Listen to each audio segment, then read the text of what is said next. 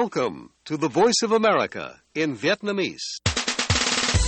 Direct from Washington, the voice of America, VOA. Đây là đài tiếng nói Hoa Kỳ VOA từ thủ đô Washington. Mời quý vị và các bạn đến với bản tin sáng giờ Việt Nam, thứ tư ngày mùng 8 tháng 3 năm 2023.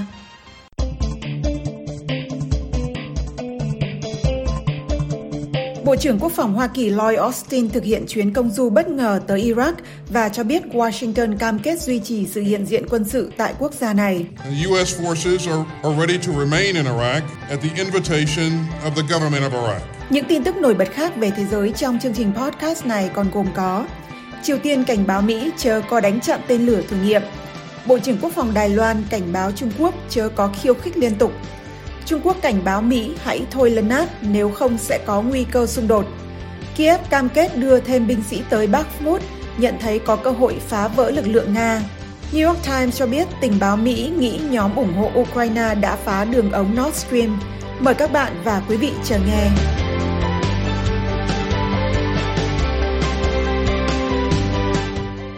Bộ trưởng Quốc phòng Hoa Kỳ Lloyd Austin thực hiện chuyến công du bất ngờ tới Iraq hôm 7 tháng 3 và cho biết Washington cam kết duy trì sự hiện diện quân sự tại quốc gia này. Hoa Kỳ đưa quân vào Iraq năm 2003 dẫn tới cái chết của hàng chục nghìn thường dân Iraq và tạo ra sự bất ổn mà rốt cuộc đã mở đường cho các chiến binh nhà nước Hồi giáo trỗi dậy sau khi Hoa Kỳ rút quân vào năm 2011. Ông Austin, quan chức cấp cao nhất trong chính quyền của Tổng thống Joe Biden đến thăm Iraq, đã là tướng quân chỉ huy cuối cùng của lực lượng Mỹ ở đó sau khi Mỹ đổ quân vào. Ông nói với các phóng viên sau cuộc gặp với Thủ tướng Iraq Mohammed al-Sudani hôm 7 tháng 3. The U.S. forces are, are ready to remain in Iraq at the invitation of Các lực lượng Hoa Kỳ sẵn sàng ở lại Iraq theo lời mời của chính phủ nước này. Giờ đây, các lực lượng này sẽ hoạt động trong vai trò không tham chiến để tư vấn và hỗ trợ cho các cuộc chiến chống khủng bố.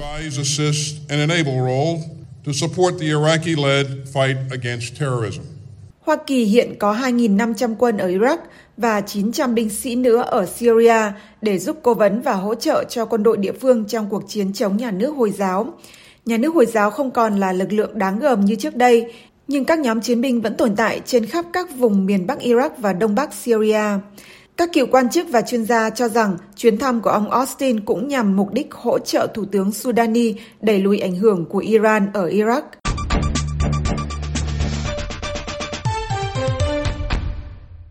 Triều Tiên nói rằng bất kỳ động thái nào nhằm bắn hạ một trong những tên lửa thử nghiệm của nước này sẽ bị xem là lời tuyên chiến và đổ lỗi cho cuộc tập trận quân sự chung giữa Hoa Kỳ và Hàn Quốc đã làm gia tăng căng thẳng, theo hãng truyền thông nhà nước Triều Tiên KCNA loan tin hôm 7 tháng 3. 이 나라가 오늘의 높은 단상에 오르게 되었습니다. Bà Kim Yo-jong, người em gái đầy quyền lực của lãnh tụ Kim Jong-un, đưa ra tuyên bố cảnh báo rằng nếu Mỹ đã có hành động quân sự chống lại các vụ thử vũ khí chiến lược của Triều Tiên, Bình Nhưỡng sẽ xem đó là lời tuyên chiến. Bà cũng nói bóng gió rằng Triều Tiên có thể bắn thêm tên lửa vào Thái Bình Dương. Hoa Kỳ và các đồng minh chưa bao giờ bắn hạ tên lửa đạn đạo của Triều Tiên là những vũ khí bị Hội đồng Bảo an Liên Hợp Quốc cấm, nhưng vấn đề này đã được xem xét trở lại vì Triều Tiên nói hàm ý rằng họ sẽ bắn thêm tên lửa bay qua Nhật Bản. Trong một tuyên bố riêng rẽ, người đứng đầu Bộ phận tin tức đối ngoại Bộ Ngoại giao Triều Tiên cáo buộc Mỹ làm trầm trọng thêm tình hình bằng cách tiến hành một cuộc tập trận không quân chung với máy bay ném bom B-52 hôm 6 tháng 3 và lên kế hoạch cho các cuộc tập trận chung với Hàn Quốc. Đáp lại Bộ Thống nhất Hàn Quốc, cơ quan xử lý mối quan hệ với Triều Tiên, cho biết hoạt động phát triển hạt nhân và tên lửa liều lĩnh của Bình Nhưỡng là nguyên nhân khiến tình hình ngày càng xấu đi. Mỹ và Hàn Quốc sẽ tiến hành cuộc tập trận quy mô lớn kéo dài hơn 10 ngày mang tên lá chắn tự do bắt đầu vào tuần tới. Hãng thông tấn Yonhap của Hàn Quốc đưa tin hôm 7 tháng 3 rằng các máy bay chiến đấu của Mỹ và Hàn Quốc đã thực hành cất cánh nhanh trong cuộc tập trận được thiết kế để đối phó với nguy cơ bị Triều Tiên phá hủy các sân bay.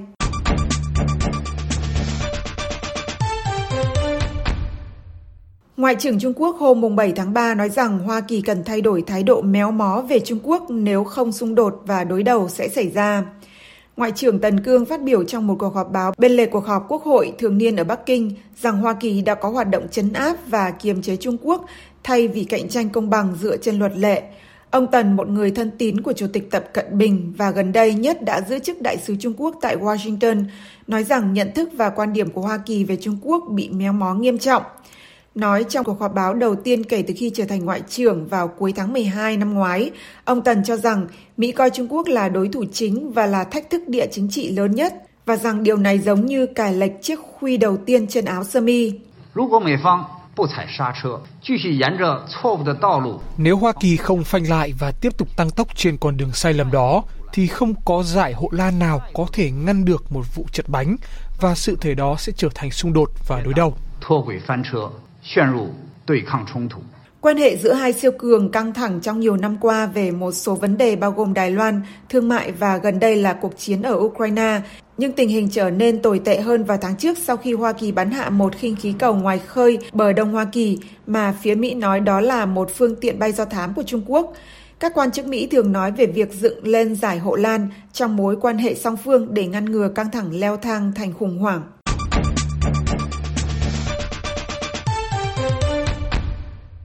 Đài Loan sẽ không cho phép Trung Quốc có các hành động khiêu khích lặp đi lặp lại, vị Bộ trưởng Quốc phòng của đảo quốc nói hôm 7 tháng 3, vào lúc Bộ trưởng Ngoại giao Trung Quốc cho rằng Đài Loan là làn danh đỏ đầu tiên không được vượt qua trong quan hệ Mỹ-Trung. Phía Trung Quốc sử dụng mọi lý do để đưa quân đến, Bộ trưởng Quốc phòng Đài Loan Khâu Quốc Chính nói, Ông nói thêm rằng nhưng chúng tôi sẽ không đơn thuần nói rằng cứ làm thế đi, chúng tôi sẽ thực hiện phương pháp tiếp cận hòa hoãn và hợp lý. Trước đó hôm 6 tháng 3, ông Khâu đã lên tiếng cảnh báo về một sự đột nhập bất ngờ của quân đội Trung Quốc vào các khu vực gần với lãnh thổ của hòn đảo tự trị trong bối cảnh căng thẳng ngày càng tăng lên trên eo biển Đài Loan. Ừ. Chúng tôi đang theo dõi sát sao các động thái của Trung Quốc. Họ đang đưa quân đến nhiều hơn trong năm ngoái hoặc những năm trước đó. Tuy nhiên năm nay, như trong báo cáo trước Quốc hội, tôi đặc biệt nhấn mạnh điều này. Tôi nghĩ rằng họ đang chuẩn bị chuẩn bị để sử dụng vũ lực trong tương lai khi họ thực sự cần đến.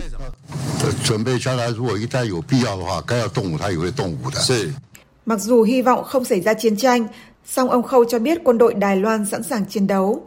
Phát biểu của ông được đưa ra sau khi có tin Tổng thống Đài Loan Thái Anh Văn có kế hoạch gặp Chủ tịch Hạ viện Mỹ hiện nay là ông Kevin McCarthy tại Hoa Kỳ trong những tuần tới, theo các nguồn tin nói với Reuters. Trong khi đó, nói tại Bắc Kinh, Ngoại trưởng Trung Quốc Tần Cương cho rằng thật lố bịch khi các quan chức Mỹ nói rằng Đài Loan không phải là vấn đề nội bộ của Trung Quốc. Ông Tần còn nói rằng Trung Quốc sẽ tiếp tục nỗ lực để thống nhất trong hòa bình, nhưng cũng bảo lưu quyền thực hiện mọi biện pháp cần thiết.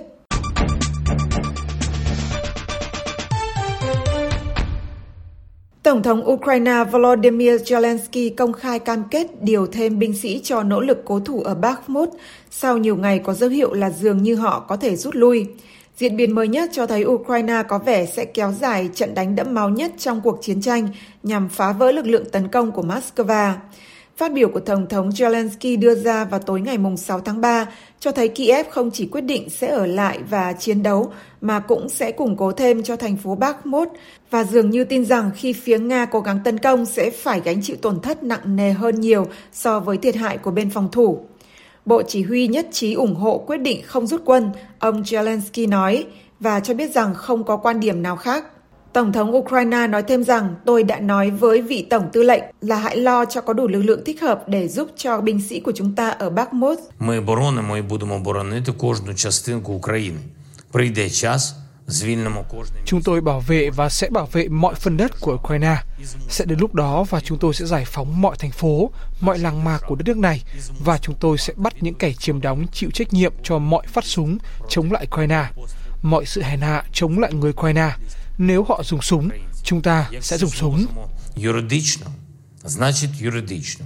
Зброєю, значить зброєю. Nga cho rằng chiếm được Bakhmut sẽ là bước tiến tới chiếm giữ vùng công nghiệp xung quanh Donbass, một mục tiêu lớn trong cuộc chiến tranh.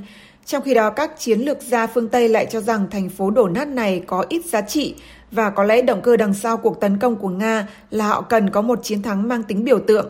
Mặc dù Nga đã giành được những thắng lợi trong những tuần gần đây xung quanh Bakhmut, nhưng chiến dịch tấn công trong mùa đông của họ đã thất bại, không mang lại chiến thắng đáng kể nào trong các cuộc tấn công lớn ở miền Bắc và miền Nam Ukraine. Kiev đã chiếm lại nhiều vùng lãnh thổ trong nửa cuối năm 2022 và dành 3 tháng qua để tập trung vào phòng thủ, cố gắng làm suy kiệt sức tấn công của quân Nga trước khi Ukraine dự kiến sẽ phản công trong những tháng tới đây của năm.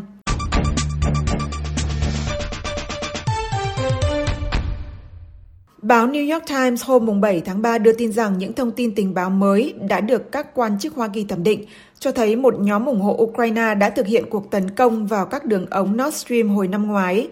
Tờ báo dẫn lời các quan chức Mỹ cho biết không có bằng chứng nào cho thấy Tổng thống Ukraine Volodymyr Zelensky hoặc các phụ tá hàng đầu của ông có liên quan đến hoạt động này hoặc thủ phạm đã hành động theo chỉ đạo của quan chức chính phủ Ukraine. Reuters không thể kiểm chứng độc lập bản tin của New York Times cũng như không thể tiếp cận ngay với các quan chức Hoa Kỳ để đề nghị họ đưa ra bình luận. Đại diện của Kiev và Moscow cũng không thể liên lạc được ngay. Hoa Kỳ và NATO đã gọi các cuộc tấn công hồi tháng 9 năm ngoái vào các đường ống dẫn khí đốt là hành động phá hoại, trong khi Moscow đổ lỗi cho phương Tây và kêu gọi Hội đồng Bảo an Liên Hợp Quốc điều tra độc lập, không bên nào cung cấp được bằng chứng. Việc thẩm định thông tin tình báo cho thấy phía đã thực hiện các cuộc tấn công là một nhóm chống lại Tổng thống Nga Vladimir Putin, nhưng không nêu rõ các thành viên của nhóm hoặc ai đã chỉ đạo hay trả tiền cho hoạt động này, theo tờ New York Times. Tờ báo có trụ sở New York còn cho biết các quan chức Hoa Kỳ từ chối tiết lộ về bản chất của thông tin tình báo này, cách thức họ nhận được thông tin hoặc bất kỳ chi tiết nào về mức độ đáng tin cậy của bằng chứng mà nó chứa đựng. Họ đã nói rằng không có kết luận chắc chắn nào về nó.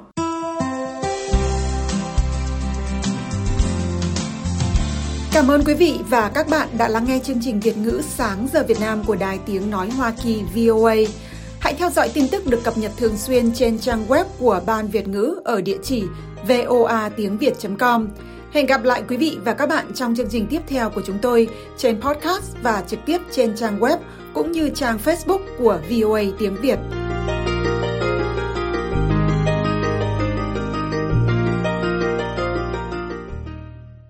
This program has come to you from the Voice of America, Washington.